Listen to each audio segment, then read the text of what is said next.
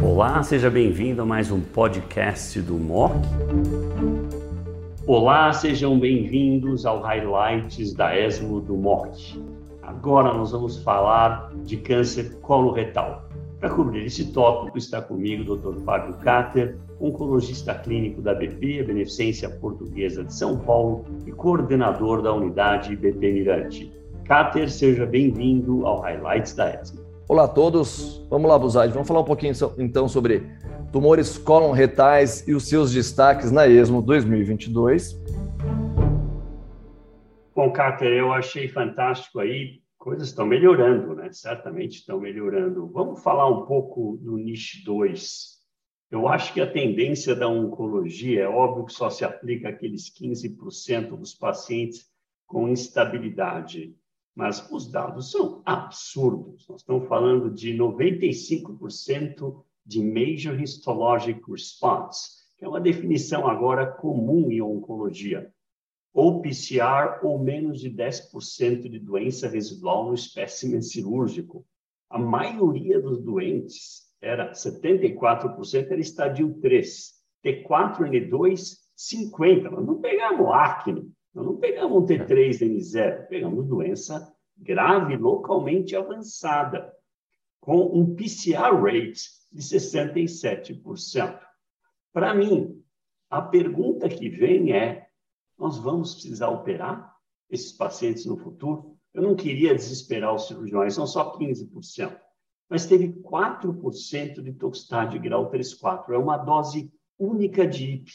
E hoje a tendência da literatura provavelmente é só usar um pouquinho de IP, só para aumentar os linfócitos no tumor e esquentar o tumor. E o anti-PD1, obviamente, faz o truque. Pondo os dados do anti-PD1 do memório do reto, eu estou achando que essa estratégia veio para ficar. Qual seria o estudo que você desenharia? Você teria coragem de fazer um estudo sem cirurgia? Usar de assim, né? Bom, você é a melhor pessoa do mundo para falar de hipnivo, você é o cara que mais entende disso e a sua percepção, para mim, é muito respeitosa. Uh, apesar da gente não ter estudos uh, randomizados, tudo bem que do NISH 2 tem 112 pacientes, bem robusto em termos de número de amostra, eu não acho que a gente vai precisar, talvez, ter um desenho randomizado para isso. Por quê? Porque é uma estratégia segura, a gente mostrou aí que a toxicidade é extremamente aceitável. Você, em seis semanas, você não perde tempo em oferecer a terapia definitiva, que é a cirurgia. Então, acho que não uh, há nenhuma forma de prejuízo dessa, dessa população de ser oferecido um tratamento relativamente simples, seguro e rápido, que pode determinar um, um, uma grande resposta. Se eu fosse desenhar, seria alguma forma neoadjuvante com imunoterapia mesmo, versus cirurgia upfront e uh, adjuvância habitual. Uh, tem os dados do Foxtrot, que foi de quimioterapia pré-operatória. Ele é um estudo positivo, mas não aceito na comunidade. Portanto, eu, eu deixaria no braço controle o tratamento padrão, que seria a cirurgia seguida de adjuvância mesmo, versus uma neoadjuvância curta com imunoterapia para essa população. Eu acho que não vai ter esse estudo, acho que a população, o McDermott entrou na discussão e falou: para mim acabou a história, não preciso de mais nada, é, é, é, instável do microsatélite, doença localmente avançada, não vai ter prejuízo de fazer um curso curto de imunoterapia. Excelente. Então, essa segunda molécula do FRESCO2, o estudo, um nome um pouco estranho, mas fruquintinib, o anti-VEGF. Os caras malograram tudo no planeta.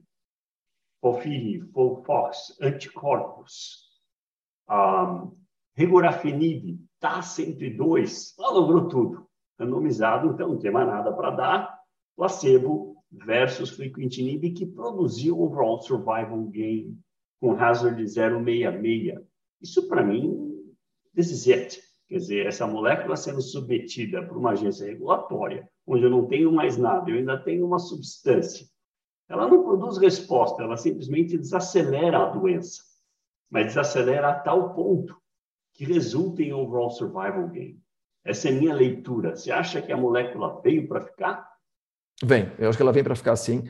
É, dá benefício para a vida global, né, Buzagem? Não tem o que fazer nessa população. Então, a grande crítica, como toda boa pequena molécula em linhas tardias do cólon é a taxa de resposta, esses pacientes chegam sintomáticos nessa fase de vida, e aí você fala, poxa, eu vou dar um remédio que eu vou acreditar que o paciente vai viver mais por conta dele, mas ao mesmo tempo eu não vou conseguir conter sintomas de doença. Então, a grande crítica para mim desses estudos é a crítica que a gente já tinha com o TAS, com o regorafenib, que é a falta de uma taxa de resposta e talvez aí uma, uh, um espaço preenchido pelo rechallenge, que cai muito bem, apesar de a gente não ter fase 3, randomizado, tem dados de fase 2 e históricos com melhores taxas de resposta. Então, acho que o único senão é a taxa de resposta, mesmo você acreditar que você vai ter o benefício uh, a mais médio, longo prazo.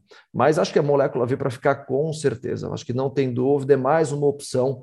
E com isso a gente vai, né? Acho que a gente não pode, eu, eu brinco que a gente não pode mais aceitar estudos de cólon quando você vê 18, 20, 20 meses de sobrevida global. Não, a gente tem que pensar 30, 35, até quem sabe 40 meses de sobrevida global e por tudo isso, por moléculas novas que vêm chegando. Muito bom. Cáter, excelente discussão e apresentação. Muito obrigado mais uma vez. Obrigado a todos. Obrigado a todos e até a próxima.